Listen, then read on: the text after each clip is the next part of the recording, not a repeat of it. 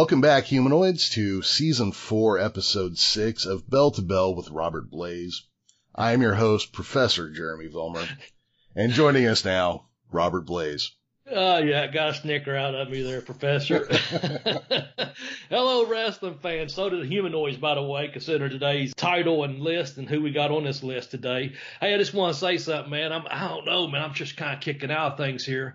Uh, we was talking a little bit off air. I think one of my problems might be I might be backed up, man. I haven't had Melanie over since this uh, Corona, you know. Yeah. I've been doing a lot of just standing back at six foot and social distancing, you know, wearing my mask when I do go out. Man, no Melanie, no foot jobs, anything else, you know. I can't do it. I'm just being responsible. So I might be backed up a little bit, but that might be the problem. But Oh, anyway, we're going to have a, a good I, podcast. I understand it completely because not only am I backed up, I actually got dumped because of this shit because I can't travel. Oh, that's right, man. Yeah. You was doing a long distance thing. Yep. Yep. Uh, more than a six foot thing. Uh-huh. you know, me, I just had a heart attack a year and a half ago, so I'm a little leery about getting this shit. I mean, I should be fine, because I mean, that just means my arteries are blocked, not that my heart was damaged, but still, it, it hits your respiratory system, and I'm like, uh, yeah, I don't really have room to play around with that. So with that said, hopefully everyone else out there is being uh, responsible and wearing your mask when you do go out and also practicing social distancing when you're out and about. Uh, hopefully our wrestling fans that enjoy this podcast are, are doing good, man. Putting them out there as long as we can, right? Yep, I certainly hope so. I certainly hope so. Yeah, I, I watched a lot of Bockwinkel, Heenan, and Stevens this week, getting ready for this episode. So uh, if I if I come off a little meaner than usual, it's just because of what I've been watching. That's just the silver scorpion and you coming out. hmm hmm That's what we'll say. That's uh, that's kind of it. Those three guys were fucking money on a microphone, and you know what? You watch them wrestle. Those two guys are great wrestlers, but they wrestle like such chicken shits when they have an actual match. Oh, it is just so good. It really Yeah. is. Yeah. and I, appreciate you sending me that link to the uh, San Francisco tapings. I watched Piper. Oh. What you sent me, yeah. And there was a lot of other stuff. Uh, you sent me 1978, I think, from San Francisco. Link Yeah. And Piper, he he like just fucks with the guy for like three minutes before the match Yeah. starts. Yeah. I've never really seen this. The guys in the seventies, I think, were just better at ring psychology, It just Yeah. in general. Because you know, I've been watching a lot of these old matches like that. Never once does a guy come out and, and call his upcoming competition a bitch or things along that line. Harley Race, all those guys, they come out and they talk about what a great competitor the person they're about to wrestle is, Yeah. and and yeah. you know what a hard ass, you know. Now, but I'm the champion, so I'm just that much better than you. That much better, yeah. yeah. You know, I started bringing this up last week. I did this on a speech um, for a college course of communication I was taking. And we talked about Dory Funk last week. One of the things I did during my speech, and I told you about his gunslinger uh, site he had earlier on, when early in the infancy of the internet or whatever. Someone was doing a promo down there in Texas, and they started off with "Shut up, you stupid idiots." And Dory Senior says, "Stop, stop, cut the tape, cut the tape right down. We can't be calling our fans stupid idiots." Anyway, Dory went on to explain during this little thing about how to cut a promo. Of course, this was written probably in the early 2000s, but he's reflecting back probably to what the you know mid 60s or whatever. Yeah. And he's saying, you know, here's the two things you don't do. Of course, times do change. Calling the fans idiots and putting the fans down on a promo because you want to get them in the building. Yeah. Not necessarily the way it has to be when you're in the ring, but also he was talking about and don't put your opponent down. Build him up so when you win, it means something. You Yeah. know. And that's that's what people I think sometimes if you call them yellow or a sissy or a pussy or whatever, you got to build them up. Um, and some of these guys were the best at doing that. Like you said, Piper just comes out and you know, hey, you might be tough, but I'm a little bit tougher. You know, Yeah. I'm the better. You know. Anyway, there's a lot on that with that Piper and uh, Stevens and Bockwinkel stuff because you don't think of them maybe until uh, maybe early 80s. Maybe first time I see Piper like 83 ish. You know what I'm saying? Yeah. Uh, when he's overworked for Crockett. So there's a lot of good wrestling out there if you look for it. Oh yeah, Uh, absolutely. And YouTube, I'd never even thought to check YouTube for uh, Roy Shire stuff. You know, Yeah, well, you found some good stuff. Yeah. man. they got stuff from Portland on there too, which of course Piper did this Portland, Washington, California run. That's kind of where he came from. So anyway, let's talk about this week's show. Yes. We're going to be doing an AWA. So we kind of jumped around there, getting warmed up here. But yeah, we're doing AWA this week. But I hope people have done, have enjoyed pre NWA and last week was NWA. If you're just joining us this week, go back and listen to those two podcasts. I really thought that NWA podcast was really good.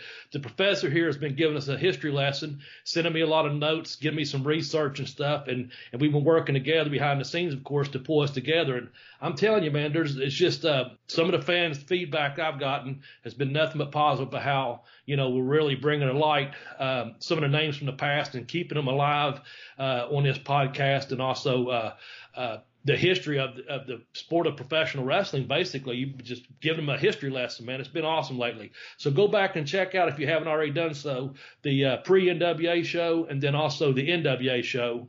And um, man, I have to say it. My head, maybe that's why I'm a little bit loopy right now. My head, that chair shot last week kind of well, got me at the end, you know. Well, so, look, we, we can't sell a product we don't believe in. Yeah. You know. well, I believe in that damn chair you yeah. hit me with is real, damn it. yeah, yeah. And I figure we can sell chairs. Um, you know what else I'm hoping we can sell? Uh, what? Uh, this week's episode is brought to you by El Caban Guitars. When you absolutely pos- positively have to crack somebody's skull, El Caban Guitars. Man, I hope I'm not on receiving end of one of these by the best podcast, but I got a feeling. well, you know, but uh, but anyhow, I, I, think maybe we've gone round and round on this. Let's uh let's discuss the AWA, shall we?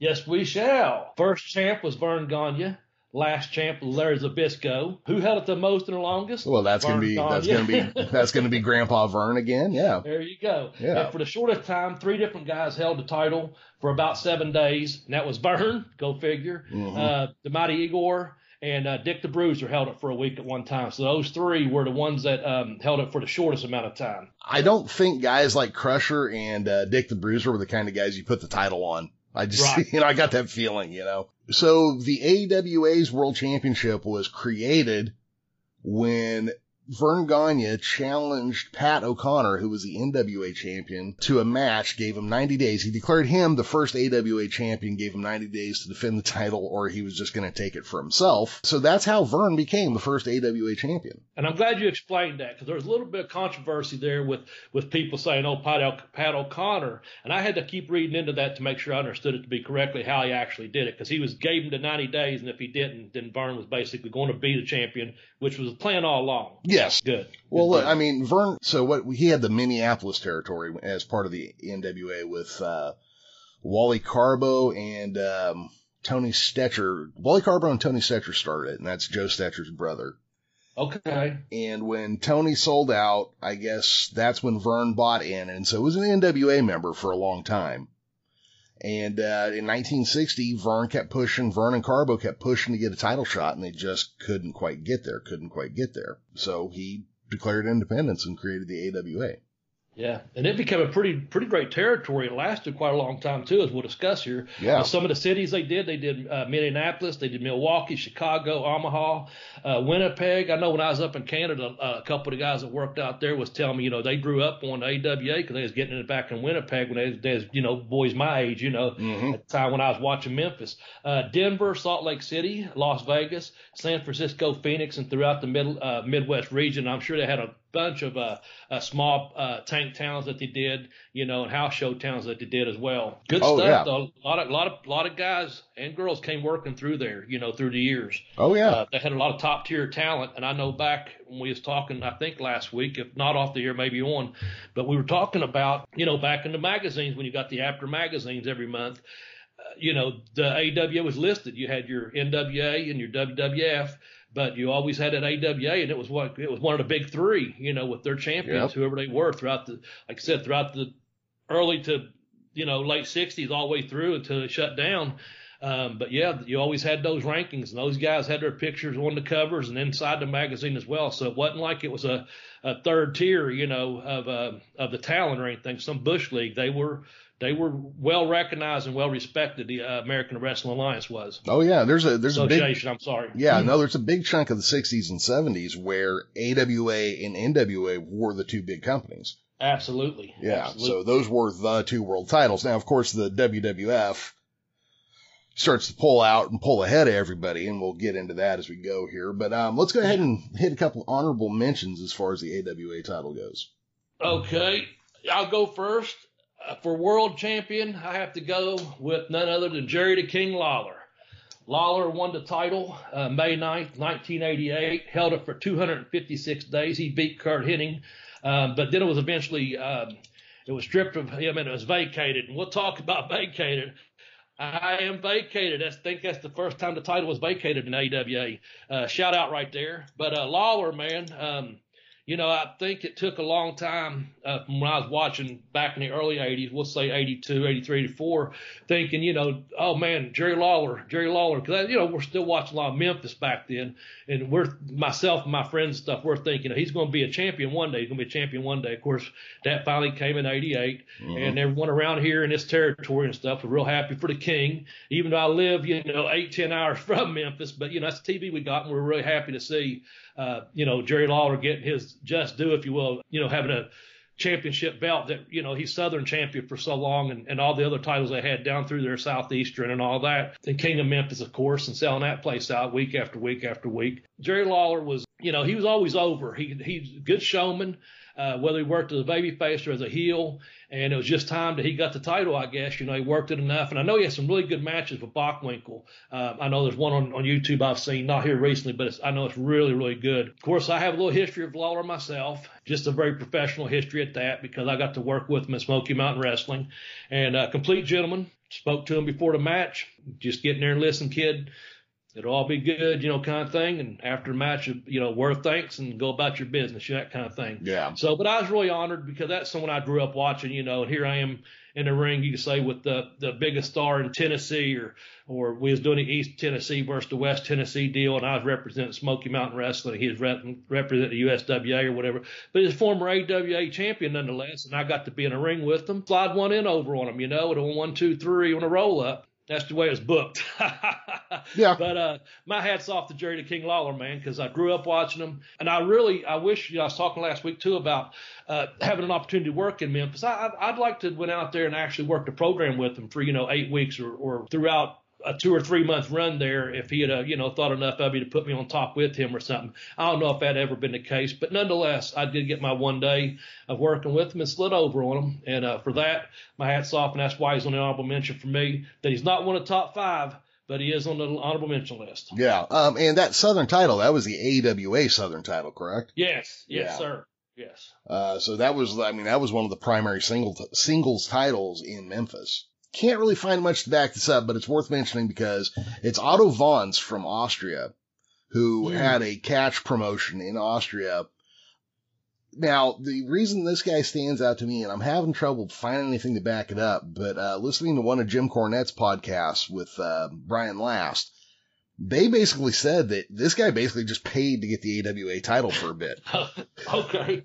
and it would have, you know, it would have come during that period where Vern was struggling and trying not to uh, sell his uh, that giant piece of property he had in Minneapolis or in Minnesota. Uh, so I could totally see somebody going like, "Hey, I'll give you this much if you make me world champion," and you wouldn't even think about it. Just, yeah, yeah, no problem. Here, yeah. Here's the belt. you know, make sure you spell Gagne correctly, okay? There you go. yeah, sign it over. But yeah, Otto, he, he ran those big um, tournaments over there in Germany. I never went on there, but I know a couple people have where they they basically perform in the same town for like six weeks at a time and uh, just under a big top, basically. Mm-hmm. The guys live out in, um, they stay out in uh, uh, like RVs and rented campers and things like that right there on the on the grounds. Excuse me. And every night they have the circus of um, stars coming out. They go around the ring, and then each night is like basically a big six week tournament. And I know they go Hamburg, and I know they go a couple other towns. I don't know because I haven't been there. Excuse me. But um, I know he was a huge star over in, um, Germany, and I guess worldwide too, because I'm sure he went to uh, Japan. And then with this title here, I'm just curious. I didn't want to uh, put you on a spot there, but I'm curious, did he defend that any here in the U.S. or did he take it back to Germany or do you have any more history on that? Just yeah, curious. You know what? I don't. I, am still trying to get some info on it. So I'm what just I'll, wondering. Yeah. I so, think I bet he took it back. Is what I'm thinking. Well, I'm thinking. Yeah, I think he had it probably in uh, in Europe and maybe Asia. I don't know. I don't remember how long he had it. Yeah, that's what I'm thinking, man. He he would have probably just taken it back to do the circus, uh, the um, uh, circus of champions, if you will, and probably kept it for however long they agreed on, and then then either brought it back or had one of the guys drop it to him over there, you know, yeah. to get it back to Verne. So, yeah, all right, man. Otto Wanz.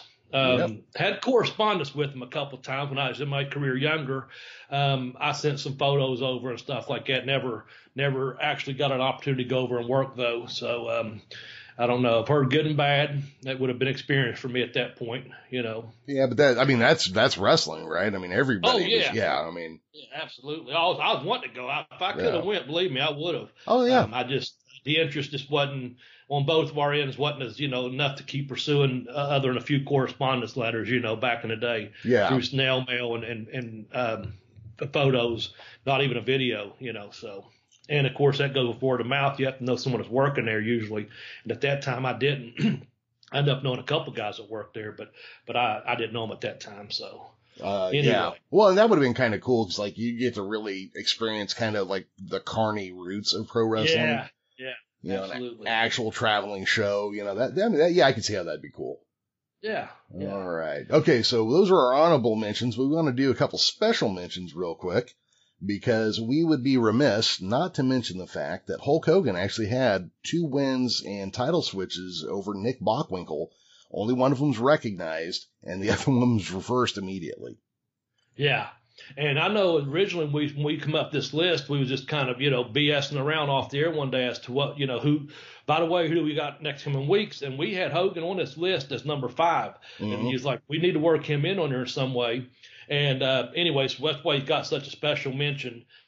Uh, he is Hulk Hogan. I think the whole deal too is he left over uh, um, some T-shirt profits, if I'm not mistaken. He wanted some more money off the T-shirts, and Vern wanted some more money off T-shirts, and then pretty much the rest of history because he went to WWF and this, you know, hey, you know what? You don't want me having this title. You know, you want me dropping it back to to Bockwinkel. You want to keep stripping me of it or whatever. I'll just um, I'll take my business elsewhere. And I think he done. I think he made the right decision. Oh yeah. That, uh, because you know what'd you say here? Um, the exchange was for for a majority of Hogan's merch sales. Well, you know, uh, I think Hogan come out pretty good on a T-shirt deal. yeah. Well, I guess I guess what Vern wanted was not just the majority of his um, T-shirt sales. He wanted most of his Japan money too. Yeah, that's what you put on here. I wasn't sure about that. Yeah. So he was was was he under contract and he was trying to make money off of Hogan while he went there for X amount of dollars per week. He was supposed to give him a kickback of fifteen or twenty percent, or that's what I. That's the way I'm guessing it is that he, you know, he worked for Vern and Vern farmed him out probably to Japan. Yeah. And so, you know, back in those days, your booker booked you in different territories as well, you know? Yeah. Uh, that's part of where that term booker came from. Um, so they could farm you out to somebody else. Well, I, I imagine what was going on was Vern's going, Hey, you know, I'll put the title on you, but you're going to have to give me, you know, we'll just, I'm just going to throw a number out 60% yeah. of your Japan money and 60% of your t-shirt sales. Yeah. So, yeah. Yeah. And, you know, fuck that. I mean, Hulk Hogan was already becoming the biggest thing on the planet as far as wrestling was. Right. Right. You yeah. know, he'd already been in Rocky. He was breaking away like he was taking off as, as the guy already. Um, you know, and Vern, Vern just believed in promoting wrestlers. You know, like he, he he'd yeah. hire powerhouse guys, but he's not putting the title on them. Yeah. You know. Yeah, he he was a little bit on on the last of that. I guess the the foresight. He didn't have the foresight no. to see. Uh, maybe he knew what that. I think they had a big show in eighty 86 or whatever it was, they try to uh, super the big promotion they did. I'm, I'm drawing a blank to be honest with you, but I think he may be the last one to say, you know, yeah, I should have done this when I had the chance. And I think, uh, I think Greg Gagne on one of those um, roundtables even says, you know, hey, if we just would have, you know, just would have had enough. I don't know what the the word is, but uh, not be such a hard ass, I guess, to understand yeah. times are changing and um, uh, big cable companies going to be taking over and and uh, here's your chance to sell out and make a lot of money versus uh, just going under and, and, not making a lot of money. Yeah. So well, having a foresight, I guess. yeah, know, you know, and, your ways, yeah. old school versus you know something new's coming. Well, and that's the thing is that McMahon could see it. Yeah. And oh, he, yeah. yeah, and he could see like, hey, here's a guy. We put a rocket, you know, put put a rocket on his back, and he's going to be what carries us to being a national company. Yeah. Um, you know, yeah. everybody else was, was just kind of, yeah, and everybody else was, was, just kind of dicking around with the idea. And McMahon's the one going, nah, fuck you guys. I know, I actually know how to do this. I know yeah. what it's going to take. And as you put here in the notes, I think it says, um, That was the wedge right there. Yep. That was the wedge between uh, to trample the AWA. Hogan was the man to, you know, transitioned over. Oh yeah. Like you said, Vince had the foresight. Vern didn't. There's the wedge that he needed, and um, the rest is history, basically. You know? Yeah. Well, that's, I mean, you got to look when Hogan goes, uh, McMahon gets Mean Gene, Bobby the Brain Heenan, Dr. D. David Schultz, uh, Jesse Ventura, pulls a chunk of people away from Vern. Now, the shitty part of that is then he immediately starts running shows in Vern's territory with Vern's guys. Yeah. You know, Yeah. so when he, when McMahon complains about Eric Bischoff rating him, I'm just like, yeah, fuck you, pal. you know, yeah. I wonder where he And got I- that, I wonder where he got that idea from. yeah.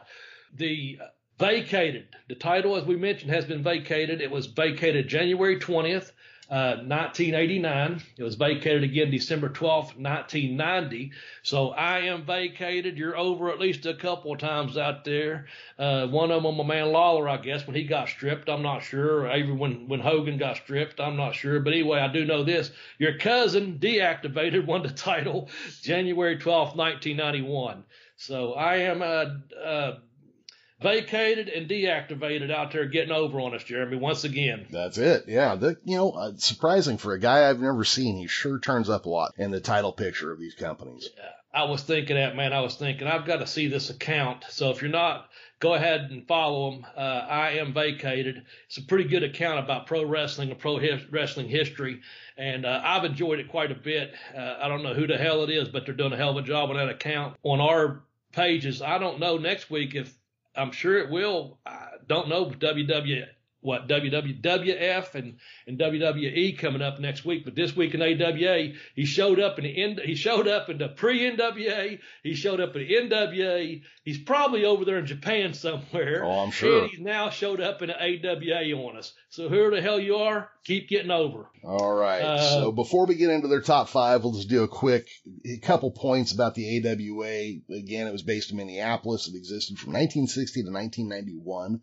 So it had a strong, you know, a strong 20 year run out of that 31 years at least. Yeah, at least yeah. Yeah. Uh, during its heyday, Vern Gagne and Wally Karbo ran it. Their feature was, you know, in their, in their title scene, uh, wrestlers. Yeah, yeah, Yeah. strong technical wrestlers, man. Yeah. and um, that got over. I mean, that's what was selling. The the the, the, the uh, billboard still said wrestling. This week, Anchor FM. We did talk about that probably because that's who's helping us. That's who we're going through on this podcast. Correctly? Yes, it is. Correct, rather. Okay.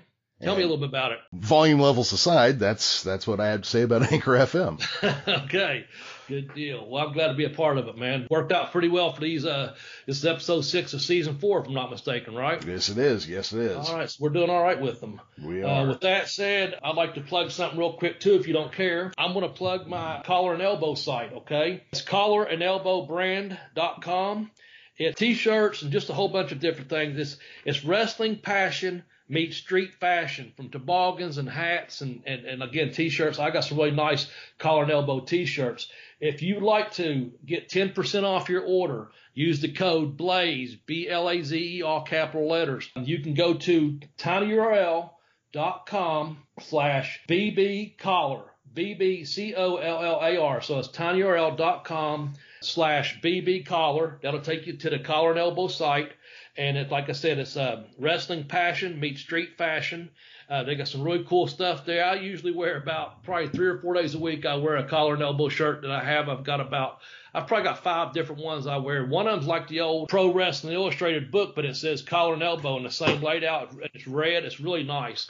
But again, if you use tinyurl.com slash bb collar, take you there, visit the site, see if you like something. If you want to get 10% off the order, use the code word BLAZE, B-L-A-Z-E, and I get a little bit of kickback, and I appreciate that very much. I think you'll dig some of the stuff they've got on there. If you like, if you like professional wrestling designs, and and I know they got the Blaze on there, but I'm talking, they've got all kinds of other designs. Good Brothers Inc. and just a whole bunch of you know good people's involved in it. Luke Gallows Al Snow, and some really good people are involved with them. Check out their page, man. Mm. a great place. I'm I'm definitely going to buy some shirts from there. I haven't yet, but I'm definitely going to. This is the five most consequential AWA champions. And number five, okay, Larry Zbyszko, because you mentioned the humanoids earlier and the spuds and the potato heads. Mhm. Uh, Larry Zbyszko. Two title reigns for a total of 666 days. I'm looking at your notes here, so I'm going to steal them from you real quickly. Zbyszko won a battle royal, last eliminated Tom Zenk to win the vacant championship, and I'll let you go from there with some things. Yeah, and so, I'll have a little story about Mr. Zbyszko. Oh, sure. So I, am guessing uh, I am vacated was stripped of the title before this battle royal. Um, okay. but uh, yeah, so Larry had a couple runs at the AWA where he, you know, he'd go away and then come back, and then at the end, the reason I'm going to call him one of the most consequential is that you could see that the AWA was really spiraling around the drain. Anybody that Vern put the title on that was worth a shit was just going to get snapped up by the WWF at this point. Yeah. The reason the reason that Zbyszko becomes consequential in this is that Larry came back for family reasons. Larry was Vern's son-in-law. And when you can't trust anybody else, you put the title on family or yourself. yeah, there you go. You know? Yeah. I mean, that's because you know, I mean, if you're owner of the company, you know you're not going anywhere. So the title's safe with you. Right. And, you know, this is a period of time. I mean, there's rumors that Vern offered the Iron Sheik $100,000 to break Hulk Hogan's leg and bring That's the, right. yeah, bring the WWF title to him at the AWA, you know? Yeah. So, I mean, there was some underhanded shit going on here. Now, the other reason I like to put Larry in here is that this guy got so much heat from fucking Bruno Sammartino during his short tenure in the WWF that he dined out on it the rest of his career. Yeah, Le- living legend, the living it. legend killer. You know, yep. the le- living legend though. He took that title from his mentor. He beat him, and he, you know, hell, he said, "Now I'm the living legend." Mm-hmm. So uh, that's heat, man. Still that your is. mentor's gimmick. yep. No, that'll carry you a long ways. Yeah. And uh, he was a tremendous worker, decent body, not overly huge, but had that wrestler's body. Man, could he talk though? Yeah, he could talk. When I met him, he was WCW commentator, of course, and so that's that's why I was leading was a talk. Zbyszko could talk. I was in a uh, match six man so it's either a tag or a six man tag. I can't remember which. Honestly, can't recall what it was, but I do recall this. It would have had to been a six man tag. Let me just put that out there. I'm gonna backtrack. It could have even been a tag. Either way, it was against these guys I really liked a whole lot, had nothing but respect for. But it was Steve Regal and, and Dave Taylor, John and Blank all of a sudden. Super kick, spit it out. Oh, uh, Chris Adams. Chris Adams, yeah, because I know, okay, so there's some heat between uh, uh, Regal and, and Adams. So Regal and Dave Taylor were good friends, but I don't think they was the same type of Englishman that they just didn't get along. So I'm over there for a couple other guys who I can't recall. But anyway, we're in a match, and basically Regal would come up to me beforehand because it's going to be a match for about nine minutes, and and they were going to basically short arm what's his name shit, uh, Chris Adams. Mm-hmm. They weren't going to give him a whole lot in the ring. Well, I was with two other guys, but they're supposed to just basically do a, just a, a, squash. That's what it amounted to. But Regal come to me beforehand because I'd worked with all them guys, and they all they didn't really hang around like Seth Adams that much, but hang around Finlay some. Mm-hmm. So anyway, when I worked with those guys, they always gave me a lot uh, for whatever reason. I respect or just because they knew I could work or whatever. So Regal comes to me at night and says, uh, he goes, Bobby, be, have a real short arm tonight. He goes, when you get in, get right back out. So it's really funny. So when a match took place, basically they were glomming someone. I, I won't mention names. I do I do remember two guys I was doing some TVs with that time. But uh, anyway, they was getting the crap beat out. Boom, boom, ba boom. They go to tag, right? They'd throw them over and they'd tag me in. But as soon as I'd come in, I'd grab one I'm like side grab Regal. He'd say, shoot me off sunset. And I'd do a sunset. And then he'd say tag. And I'd tag one of the other guys back in real quick. And they'd just start beating the hell out of him again. So every time I got in, they would give me a spot, either Taylor, and I didn't work, and I had worked with, uh, I had nothing against Adams. I had worked with him before, but I knew he wasn't going to give me anything because they, they were going over strong. Yeah. So I said, I ain't worried about that. Regal and Taylor was ones I was worried about because they was going to make me look good. And so, long story short, man, every time I tagged in a match, I was going over, click, click, click, you know, sunset flip here, back elbow there, you know, body slam, tag out real quick, getting something hot so I look good. But when I was out, of course, they're getting a heck beat out. They're getting a heck beat out every time. And I'm in there reaching, uh, you know, with my, my arm, but I, I'm not really wanting to tag, of course. So I'm short arming like, you know, don't even try to get the fuck out of ring, pal. So in that time, every time they'd come over, I might turn around, look out to the audience or whatever, just, you know, doing what I, what I was doing with the ring. Well, unbeknownst to me, because you know I can't hear the announcers or anything. But um, I, of course, after the match, I thanked Taylor and and and Regal and put them over huge, of course. The, this is the Thursday Night Thunder. So uh, the monitors are back here, and you know boys can hear stuff that's going to monitors and watching the show and this and that. So uh, I don't see re- I don't see uh, hint, oh, shit Zbyszko that night, but I see him the next day at the um, getting on. We're actually on the same flight. I think we're flying out of Texas. Anyway, one of the Armstrongs already told me in the back. They're like, man, if you get a chance, you need to thank Zbyszko. He put you over the whole time during the commentary, man. He goes, every time them guys were in, you know, he was jobbing them out and it was like, uh, you know, Bobby Blaze this every time Bobby Blaze, he's just putting you over the whole time. He knew what was going on. And I was like, oh, that's cool. That's cool. So I think it was Steve Arm- or Scotty Armstrong that told me that. Anyway, the next day I see him at the airport early in the morning, you know, we're getting your coffees, trying to get your flights and this and that. And I just said, Hey man, I heard you really put me over on the, on the telecast last night or, you know, program. And he said, Oh yeah. He goes, oh, it was easy to see what's going on. You know, uh, just being professional, Bobby, just being professional. And he put it over like real nonchalantly, but, but he knew what was going on too. I mean, you know, Stevie Wonder, or Ray Charles could have seen what was going on if they was watching that match. It's just really funny. Didn't mean to go all the way around the world there just across the sidewalk, but, uh, no. Zbyszko was always funny and always real polite and really professional. And I'm glad he didn't bury me on that, you know, when, he, when he's done a commentary during the match, but old school and smart like that, he knew what was going on. So he just went with it about how the other guys, if they just leave Bobby in there today to won the match, you know, just putting it over big time against the English guys, you know. And uh, again, it's it's really funny too for me in the ring because one, I'm getting to look good, but also because I see them, I see what they're doing to, uh, and I never had a problem with them, but they didn't like Chris Adams and I don't know why I couldn't remember his name earlier. I had really a couple good matches with him, uh, but they was they was short arming him too. They would hardly let him tag in, and he'd back up and they'd smack his back and tag in real quick. I mean, it was just it was just pretty funny just being in a ring like that, seeing seeing a little fun behind the scenes stuff like that, yeah. and also to know that um, Zbyszko was being a true professional on a microphone as well. At least getting my character over when he could have been mar- burying me, you know. Oh anyway. yeah, you know, I never even really considered that. I guess it'd be real easy for a color guy or a play-by-play guy to fuck over somebody in the ring. I could see, you know, I never even really thought about that because, you know, everybody is still kind of working their own angle at all times. Oh yeah, yeah. Yeah. That's my Larry, um, Larry Zbyszko story.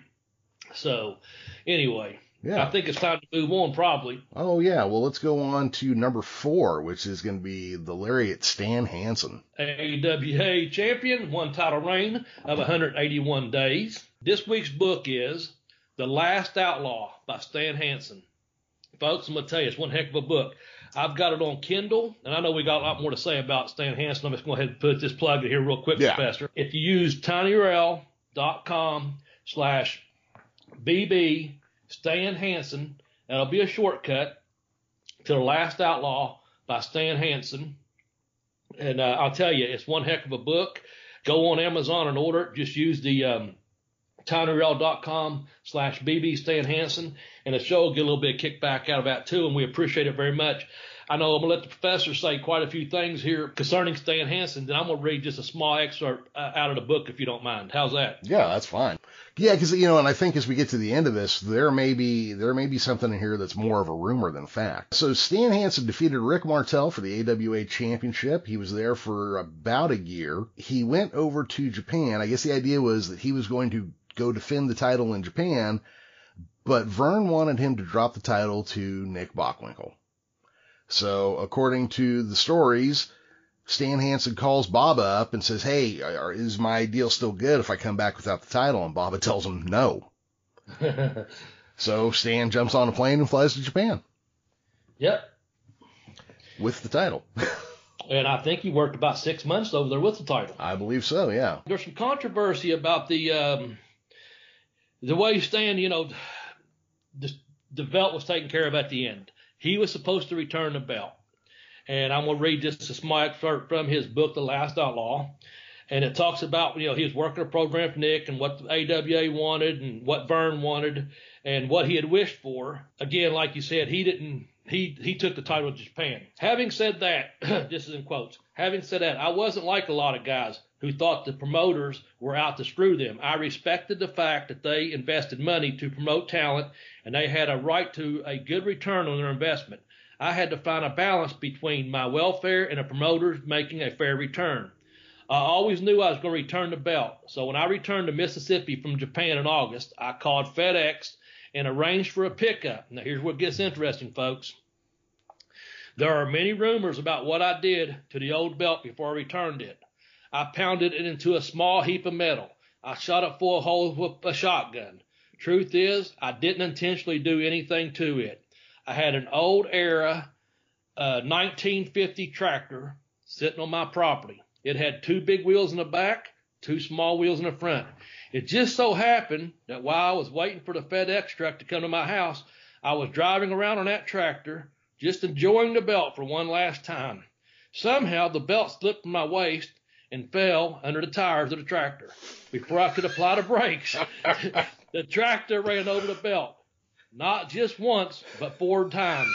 Weird things happen sometimes. so it fell off Stan's waist. Now you know the truth of the old AWA belt. It fell off his waist, and the old 1950 tractor ran over it four times. Um, he said the old AWA belt had been around for a long time, and um, as championship belts go, it was quite large. It was also dinged up quite a bit. He learned something else about the title belt. The officer had a newer belt to give uh, Nick and uh, when he was going to beat him, which is exactly what they did. So anyway, he just talks about you know being involved in a confrontation with a promoter would greatly added to my reputation of being an outlaw and a nonconformist. I was happy to be labeled an outlaw. So anyway, there's a little excerpt from that book. Again, it's at uh, tinyurl.com slash bb Stan Hansen. And that's our book of the week. I'm, I'm more Jeremy and myself going to start a book club, maybe give out little uh, excerpts from the book and rate it. But I highly rate this book. I don't know what the cost is on Kindle or on Amazon, but I'll tell you what, if you're a wrestling fan or a Stan Hansen fan, get the book. It's five big stars. I'll tell you that right now. Uh, See, I so- like that story. no, that's a great story because I mean, because you know, the, the rumor version of the story is he ran over it with a pickup truck, and obviously that's Right. not true. That Yeah. was what I had heard too. Um, something else about that book, um, he puts, and I spoke to Stan Hansen. I wish uh, those pictures on my old computer somewhere where I went to see him at one of his rare appearances. I talked to him about this in person. It really made my day too. He talks about guys uh, getting in a ring and locking up and, and who could push who around and stuff. And he said that um, Steve Williams, he put Steve Williams over, of course, about how tough he was in the ring. To you know, you had to really make him move. But he said one guy he couldn't make move unless he unless he wanted to move, and that was Joe Malenko.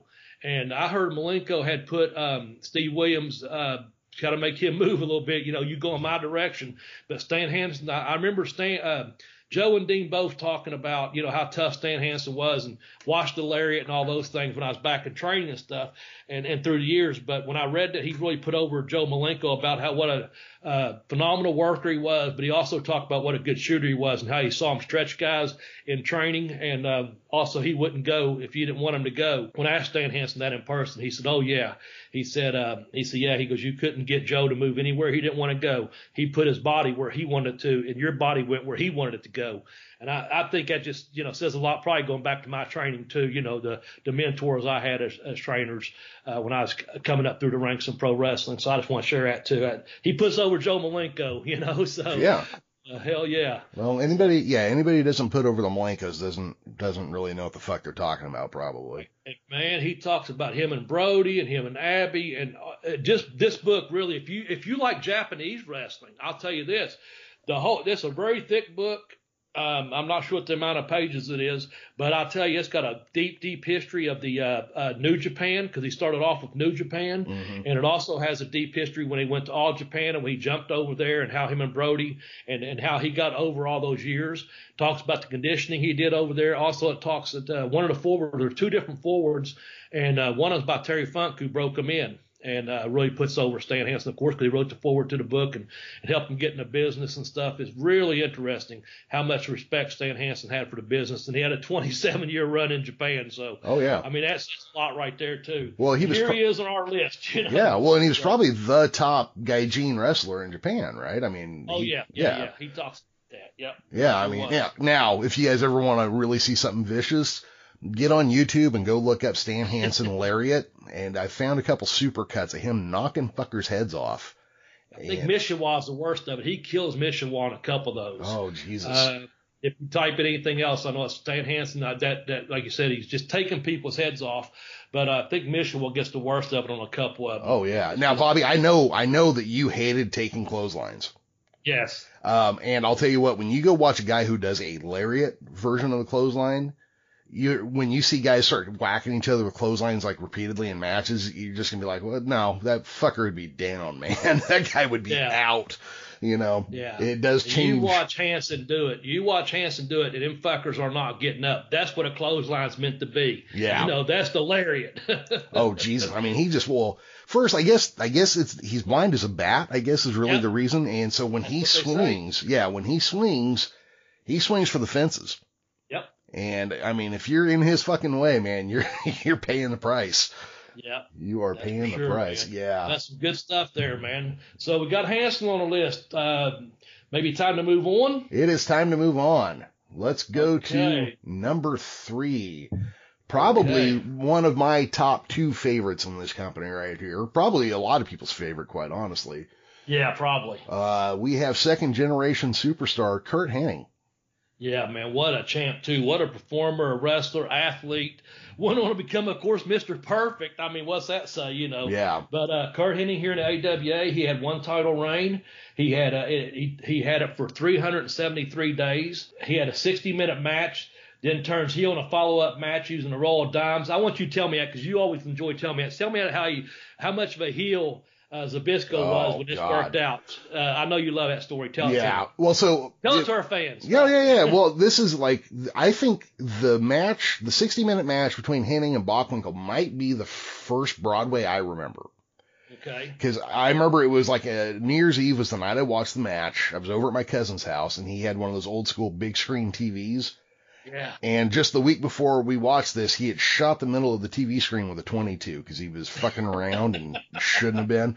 But we're watching this match on one of those big projection TVs, and it's Bockwinkel and Hennig. And for me, Hennig at this time was still Scott Hall's tag team partner. You know what I mean? okay. Like, you know, remember, like when you first found out Bret Hart was world champion, you're like, what, the guy who used to tag with Neidhart? Right. you know, I got that, that same kind of thought.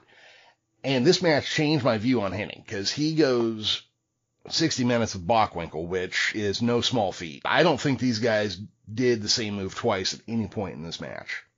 yeah. But they were both baby faces at the time, so you know these guys were stomping the shit out of each other, but not really doing anything too dirty, just wrestling, you know. And I mean, like every move you can name was probably in this match.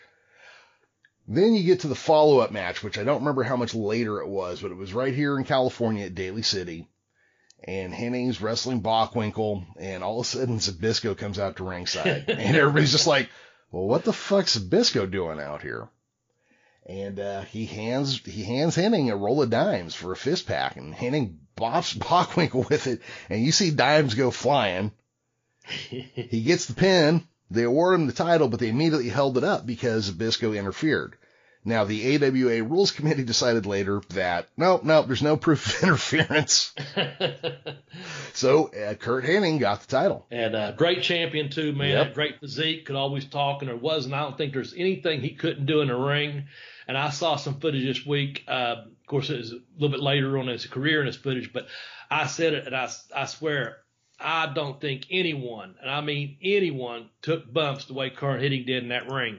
I mean, just from a simple chop to someone kicking the back of his leg, just the the smallest of that, he turned it into the most incredible, perfect bumps that you can take. Man, it was it was wild. Uh, Kurt Hennig was just a hell of an athlete, a hell of a wrestler, a hell of a performer. You know, a hell of a champion, obviously for the AWA. He put the title on him. So great deal there, great deal. Yeah, and Um, well, and that, that's going to say something because again, Vern didn't put the title on you unless you were a hell of a wrestler. Yeah. yeah. Um, you know, and you know, his dad was obviously Larry the Axe Hennig. So I mean, they were they were an AWA family, of course, out of Robbinsdale, where every wrestler came from for about thirty years there. Yeah, seemed like it. Yeah, Yeah. the Minnesota crew, man. I swear, you get down there at them Disney tapings, uh, well, or Universal tapings. When I was in WCW, we did, uh, they did record at Disney. Uh, when I got there, was at uh, Universal Studios. You'd been a big, huge studio, and uh, everyone just kind of segregate themselves. You hung out with, you know, who you mostly roomed with, or wrestled with, or traveled with in your little cliques, you know. Mhm. And there was always the Minnesota boys were over there. There's a bunch of guys, just a shitload of guys, you know. There was the off Minnesota. Then there'd be the Florida boys. Everyone, you know, uh, had wrestled, come through the Florida circuit. You know, uh, it's just really funny. All the Japanese guys, pretty much all stayed with the Japanese guys. Mexican guys all stayed with the Mexican guys. You know, um, so it's pretty cool though because there are a lot of those guys. Like you said, you go down a list and uh, the Minnesota crew was just a huge group of guys over there, you know. Yeah. Uh, so many of them had come through there. I got to work with Hennig just one time. It was in a tag match. I think it was with uh, Lenny Lane. I could be wrong on that, but I, I do recall the uh, when they were doing the um, the redneck gimmick. Uh, yeah. The, uh, West Texas Outlaws yeah, or whatever. West Texas. Thank you. And it was uh, Curt Hennig and Bobby Jaggers Jr. and uh, myself, and I'm, I'm pretty sure. And I, I, I said that Lenny Lane because I'm thinking maybe uh, uh, Lodi come out there with him too. I could be wrong on that, but that's why I'm th- drawing a blank. But the main thing was is one of those deals where uh, again I got to get in the ring, started something with Bobby real quick, tagged out. Kurt comes in, does something, and then I get to be in the ring with Kurt when when my partner tags out. And it's just you know, super fast, super light. Uh, just a real good experience to be in there with, you know, a, I do remember this too. It's going to be a really, like sometimes you have TV and I'll say, you know, get a six minutes out there, uh, count music, you know, or get a six minutes uh, after music. And, and a lot of times, you know, you have time to, to play around or goof around or do something and, um, and, and have some fun with someone that you know how to work, you know, especially if they know you know how to work as well. But um, it's one of those matches, unlike the the six man tag I mentioned, no, it went like nine minutes with the English guys. Uh, this one here, we had like probably six minutes, and by the time we got to the curtain, was like, "All right, you got three minutes, get in what you can." And by the time we hit the ring, and and I locked up Bobby Jr. like, uh, "Man, we got three minutes." He goes, "Yeah, done something." Like I said, I tagged out, he tagged out, and Kurt come in. Uh, the guy tagged me back in. I'm in there, Curt, and Curt's going like, "We got a minute, let's go." And then I tagged back out. It was one of those things you didn't have time you're professional enough to know this is our time. You know what I'm saying? Mm-hmm. So you can shine while you can shine and do what you can, but hell, you can't do everything in the world that you want to do in a match uh, for TV. Anyway, it's just one of those things. I did get to share the ring with them. Um, I wish it had been a lot longer. I could have done a program with them, but I I wasn't in that league, man. He was in a league of his own. You know, he was up there at the main event guys where he should have been. Good for him. And uh, good for him being an AWA world champion too. Yeah, and that belt he carried was a nice looking belt that would have been the one that would after the stand destroyed one. Yeah, right? it's when they made the new one. Yeah, so it wasn't it wasn't the inmate belt; it was the one after. That's going to bring us to our number two, I think, well, Professor. Well, unless I, you have anything else to say, I'm well, sorry. I actually had a question for you. Didn't you have another Oh. story about Kurt Hennig? Oh my goodness, yes. You know what, man? I'm thank you for recall, man. Yes. Okay, so I've only been in WCW. I had my tryout match. I went to Disney for like 14 days and I come home and I was supposed to be off. So I'd been there probably three weeks, man. And I flew out to San, I remember it's San Bernardino, California where I was at. I was sitting in a locker room, had my match, changing this and that, whatever. There's a gym bag beside me. No idea who it is because a lot of times you know who you're sitting by, who you're hanging out with, this and that. This not that situation. I'm just in a locker room. I sit down by myself. I remember this. Big Boss Man had been sitting beside me when I came in there earlier that evening. Uh, I do recall that because Ray and I used to always talk to each other about motorcycles and hunting, just a whole bunch of different stuff that was of interest uh, to us. But anyway, I come back and I'm sitting there, and there's a bag beside me, and it's got locks on it. Someone has locked this bag up. And next thing I know, Curt Hennig is standing there over me, and he's he's looking down at the bag. Goes fuck, whatever he says. He's looking around, and I, I just look up, man. I make eye contact. I'm the only one in that area at this time, and his bag is right beside me. Like I said, it wasn't there earlier because I don't think he was dressing beside me, but he, you know, nothing like that. And I'm just taking my gear off, and I go, hey man, I don't have anything to do with that. Because I'm automatically thinking, Heat, man, I'm new here, and if he thinks I'm ribbing him, I'm dead meat, you know. Mhm. So I was like, oh shit. But I said, hey man, I just looked up. I'm sitting down. I say, hey man, I have nothing to do with it. He goes, oh, I know who this guy is already. Because I've got a long history of this guy. Believe that. And this kind of picked his bag up and looked at it. And I was like, well, I think he knows it's not me, you know. He just puts it back down. So apparently he had had to locate the bag, which ended up being beside me. So I'm like, oh fuck, I could have been set up right there Yeah. but but I wasn't, thankfully. And and Hennig immediately knew who it was. I'm almost positive that it was Mongo, if I'm not mistaken. And he had been off a couple of days. And uh, anyway, I think Mongo is one point of rib on Hennig. But Hennig was known for, you know, a bunch of ribs himself. So he had already either got Mongo or was going to get Mongo back. But I know this, uh, he left the bag there and I, you know, went ahead and got dressed. Actually, I had come from the doctor's office too. I had to see a doctor that day, uh, prior to going back to where my clothes were. So, uh, anyway, about 30 minutes later, a guy from the building come in with bolt cutters and, and cut the, uh, thing off. But Hennig didn't move. He stayed, he left his stuff there and was like, you know, I know who this guy is and I'm pretty, and I had to fly home. That's the other thing. They put me on a red eye. I had an injury. That's why I had to fly home. That's why I was in a doctor office. But, um, anyway, I'm sure what I, I was supposed to do the rest of that loop out there in LA because I had flown in LAX and San Bernardino and uh, shoot, we were supposed to do like three other towns. Anyway, I didn't do them, but I imagine somewhere on that road trip, uh, Hennig got even with either Mongo or who actually, whoever it was that actually pulled a rib on him by putting his, uh, uh, putting big security locks on his, uh, his gear bag, you know. So yeah, yeah I'm glad you told me, reminded me to tell you that because I, I really, I thought, oh shit, I'm in trouble and I'm not doing anything, you know. I'm just sitting here trying to get my, I'm trying to get dressed so I can catch a red red eye flight back to the East Coast. You know what I'm saying? Yeah. So, uh, but yeah, Hennig knew though. He knew it wasn't me. And I was like, oh man, that's cool, you know. And I, that's the thing too, uh, very professional. You know, he didn't just, uh, you know, like you little fuck you. Or, Did you see who done it? Not like that. He he he had been around the business enough to know that I probably wouldn't have said anything if I did know, because you know it's not my business. But also, this guy's just keeping his mouth shut anyway, and, and he has nothing to do with it. So uh, yeah, he knew, and like I said, he um, I'm sure he got vengeance uh, when you know revenge or whatever when he found out who it was but I'm almost positive it's Mongo, and they all had their own thing going on. So um, I'm glad I wasn't part of that rib, man. So yeah, could you imagine like that probably happened to somebody else in a similar situation? But the guy whose bag it was was like Shawn Michaels, and that guy got fi- this poor bastard his second week on the job oh, yeah. would have got fired and probably beat up by you know uh, yeah. you know Scott Hall and Kevin Nash afterwards. I mean, you could see yeah, how sure that could like that happened. Oh yeah, you could see how that could go bad real easily. Yeah. And I'm the kind of guy I would have stood up and said, you know, I, I just I always thought, you know, be a man. Mm-hmm. I didn't mm-hmm. want to fight him, want to confront him or anything, but I'd have stood up and said, hey man, I I told you I had nothing to do with it, and I didn't see anyone had done anything. And you know, try to leave it at that. But he he he he knew immediately, like I didn't have any. As soon as he just said fuck or whatever, looked over, eh, you know, he's like, this guy, this guy ain't got anything to do with fish, you know. So yeah. I was like, I, I could tell by the groove, you know. When I, I looked at him, I was like, hey man, I ain't nothing to do with it. He did, he's like, yeah, I know. I've got a history with this guy. I know it is, you know. Yeah. So I was like, that's cool, man. Because uh, they had their own thing going on, you know. Um, I never was much into ribbing people or being ribbed. I liked having fun on the road and stuff, but man, you know, I never fuck with no one's bag. Didn't like anyone fucking with my bag. To this day, if it's not mine, I don't touch it, man. That's just the way I am. Um, I figure if you want me to have something, you'll share it with me or give it to me, you know, or I'm buying it from you. Otherwise, I ain't gonna fuck with it. yeah, absolutely. and that's the way I. Res- I want you to do the same for my shit, you know. Unless I'm sharing it with you or giving it to you, stay the fuck out of it.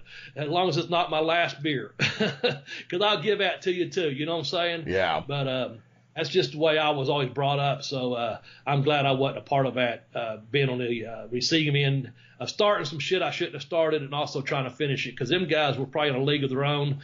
Uh, like Owen, I know he was known for uh, you know greatest ribs and stuff like that, and Hennig was known to do some nasty ribs and and. Uh, um, I see Mr. Fuji. They said he done some of the worst ribs, Fuji, but uh, I'm just glad I wasn't around some of that stuff because um, uh, that's just not my character, man. I'm rather just you know mind my own business, do my own thing.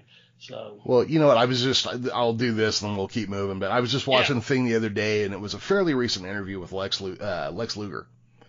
And somebody asked him, like, hey, did you ever meet Fuji while you were at the WWF and did you ever get hit by one of his ribs?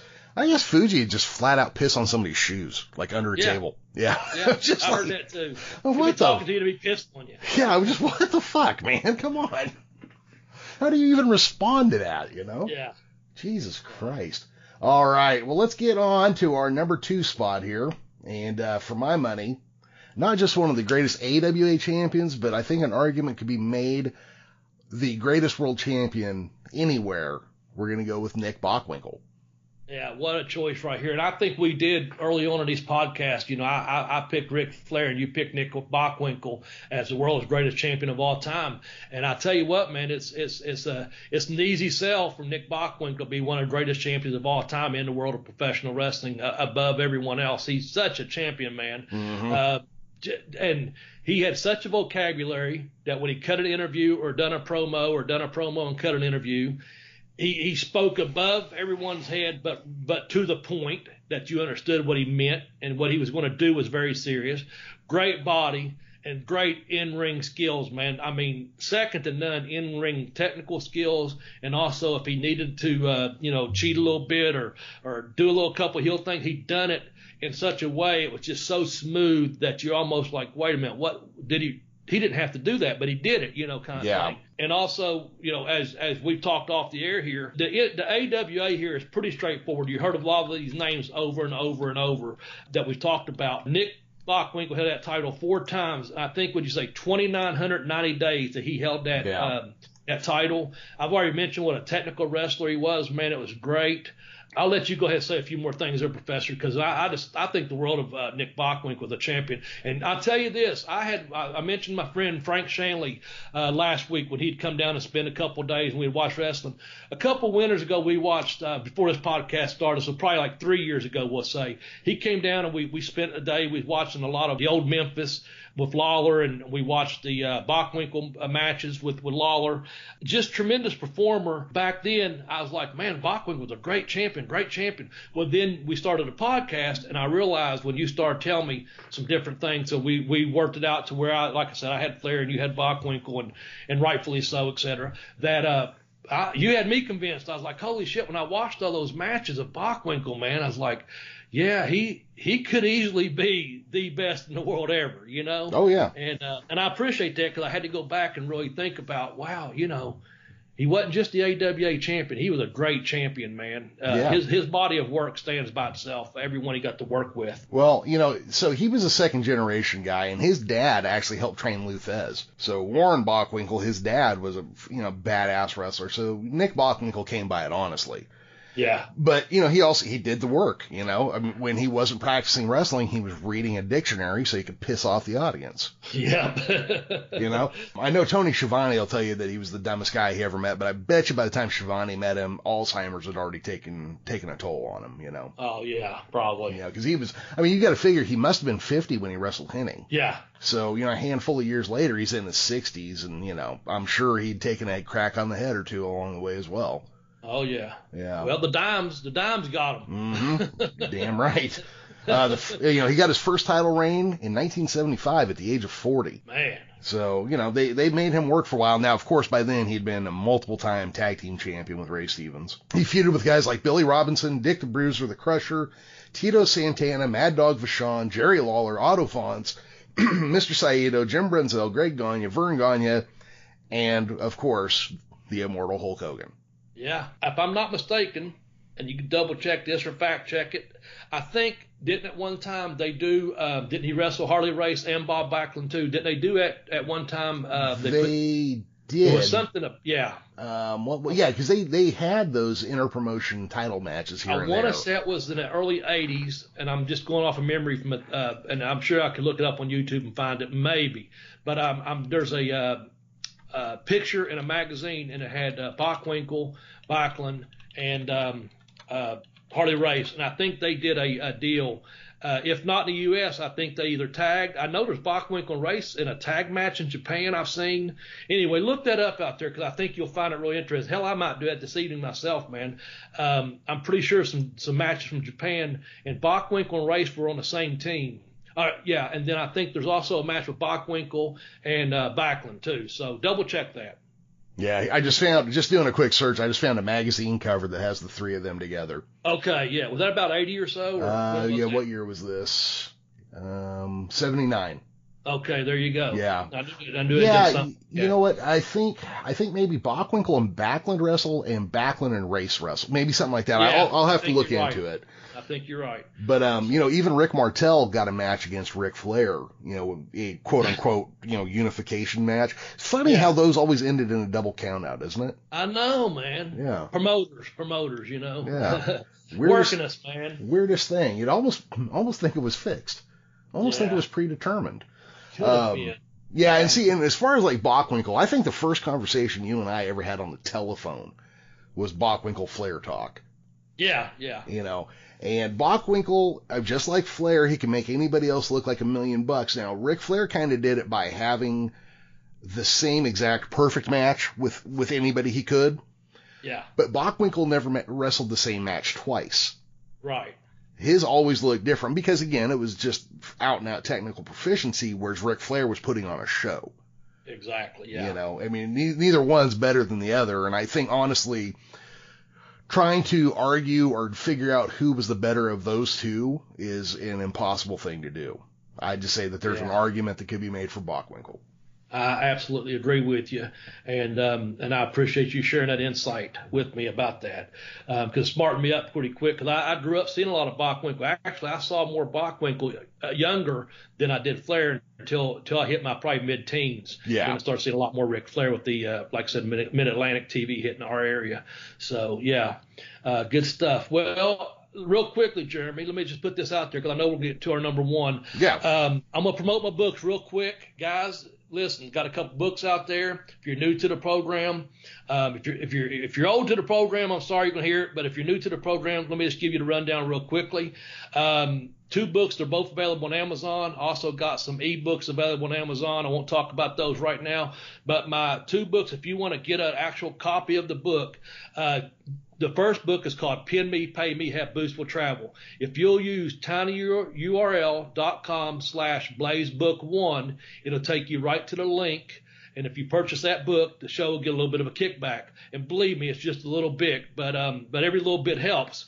So uh, pin me, pay me, have boots will travel is at tinyurl.com slash blazebook1. My second book called I Kicked Out on Two, The Education of a Wrestler. Um, if you go to tinyurl.com slash blazebook2, that'll take you to that shortcut. It'll put you right on the Amazon page.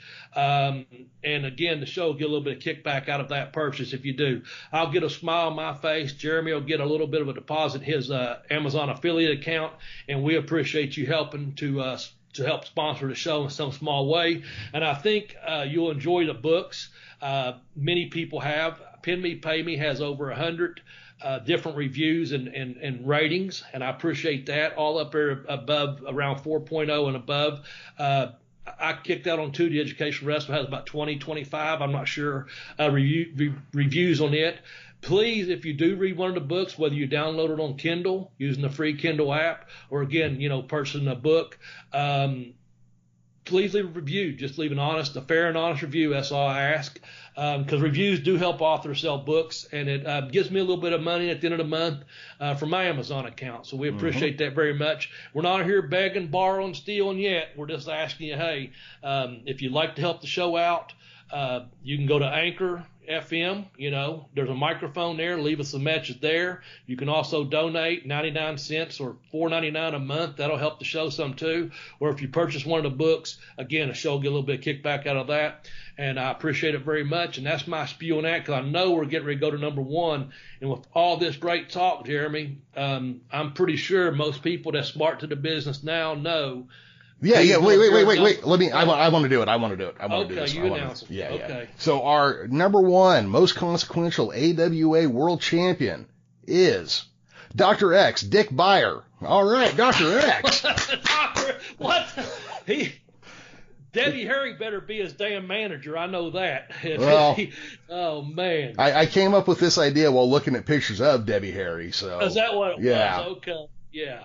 And I think I am vacator or someone sent that picture in. I'm not sure who, but I tell you, it's like from the 1970s. It's at the LA Forum, and I think she got tights on, but I could have swore it was panties, but I could be wrong. if But, uh, uh, you know, I think from the right light, it looks like she's not wearing anything. Exactly. That's yeah. what I, yeah, that's in my 50 year old mind. Yep. But she's got the Dr. X t shirt on, and so you're going to give him Dr. X Dick Beyer, let him be the number one AWA World Heavyweight Champion. Well, who, who, else could it be? I mean, who else would be the uh, AWA number one most consequential champion? If we said it once on this program today, we've probably said it a hundred times. Verne Gagne. Verne Gagne. 10, 10 title reigns lasting 4,677 days. Jeez. Man. Um, you know, we, we covered the story of how he became champion. You know, he gave Pat right. O'Connor 90 days to get in there and defend the title. That didn't happen. Verne Gagne named himself champion. You know, right. one of the things I noticed about the AWA is that if somebody bounced while they had the title, they gave it to whoever they thought was the next guy in line. They didn't do tournaments very often. Yeah. They just kind of handed it, you know, somebody leaves, you hand it to Nick Bockwinkel or Verne Gagne or whoever the next guy in line is. Verne was a hell of a wrestler. Yeah. I believe he wrestled in the Olympics in 48. I was going to say, I think it's in 1948 Olympics. Yeah. That is correct. You know, he took this company and made it like the, one of the two dominant companies in the country.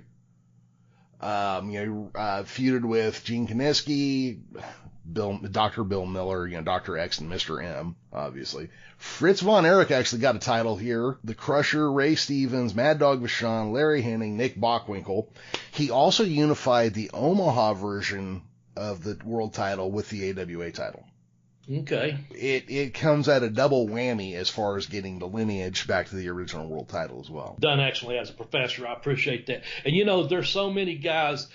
Like I said earlier, the AWA is pretty much a straight list of people, you know, that we talked about today. There's a there's a few other people that's on that list that had those titles early on through the years, uh, and we ribbed around about Dr. X and, and some of the other guys, what have you. The fact is, you know, Verne built that company on his back, basically, like you said. You, you told the history of that, and he kept it all those years. And and even when you talk about Zbyszko, you keep it in the family, you know, kind of thing. But most people, and I imagine most of our fans, some of them. Uh, may remember a little bit farther than I do or you do, but most of them probably going to remember uh, those years of Verne and uh, Bockwinkel holding the title probably more than anyone else. Yeah. Um, unless you got a special memory in your head, like you said, maybe about Curt Hennig being a champion or, or maybe uh, um, like you know I remember when Lawler got it and that's why I chose him. But uh, so I'm sure there's a lot of guys at AWA that we didn't mention on that, but here's what we think were our top five, you know, and we hope you liked them. I, I know Jeremy here, I, he's a professor. He he actually sends me some stuff. I send him some stuff, and then we just kind of put it together and, and, and, and make a program with it. And these last three weeks have been excellent. Uh, just in the history of professional wrestling, I think our fans have really appreciated, you know, some of the stuff we've talked about the pre NWA and NWA, now the AWA. Next week, as far as we know, unless something does change, we're going to be doing the WWF slash E um, and, and I don't know. We'll hopefully get that into a, a one hour podcast or less. Jeremy, unless you have anything else to say, I'm going to go ahead and sign myself off. Uh, well, you got questions for me or anything yeah, I go? you know, I, I got a, I got a couple things I want to throw out I here. I know we got some sponsors. I just yeah. was curious if I need to get off here or not. No, no, you just hang out for a minute, but I do want to cover okay. that, that I, you know, at one point the AWA title was unified with the WCWA title into the USWA title. And then Verne, like every other time he had gotten into a compact with other promoters, he fucked around and pulled out of that. Uh, but the USWA title was based on a, a, shared lineage of the CWA, AWA, and WCWA, which was WCCW. Okay. So that was there. Um, yeah, Bobby, I feel I feel like I'm letting our audience down a little bit. How so? Well, you know, I kind of kind of teased the guitar thing at the beginning. Oh yeah, yeah. yeah. Um, I mean, do you do you play do you play guitar? The back. You know what? I I, I funny you should ask. I I played one song ever on a guitar, Dun, dun, dun, dun, dun, dun, dun, dun. I could play Smoke on the Water, just that little riff right there. It's the only thing I ever learned on the guitar, man. Maybe if I had an El Kabong guitar, I could have learned better. I don't well, know, man. You know, it's what's special about the El Kabong guitars is they're impossible to tune. Oh. Mm-hmm. Well, I'm tuned deaf anyway, probably. Yeah, yeah. You see, these guitars, these guitars aren't for playing. They're they're for selling. You okay. Ever, you you ever sold a guitar? I got a feeling I'm fucking about to. and bam. yeah. Uh. There. okay, so anyway, I'm gonna log off here. I want to say to all the wrestling fans out there for the Bell to Bell with Bobby Blaze podcast, thank you very much. Thank you, Professor. Um, fans come back next week. We'll be here again. Take care of each other out there, man. Like I said, it's a cold world right now. That virus is like a cold boot in the ass trying to hit everyone with it. So uh, wear your face mask, wash your hands, uh, stay safe, stay strong, and until next week, I'm Bobby Blaze. Professor, go ahead and close us out, please. Well, and like Bobby was saying, you know, you can pick your friends and you can pick your nose, but when you pick your friend's nose, you pick the nose of everybody your friends ever picked the nose of. So wear a finger condom as well. and uh, with that, for myself, Professor Jeremy Vilmer, and uh, Robert Blaze, to all you humanoids, we'll see you next week.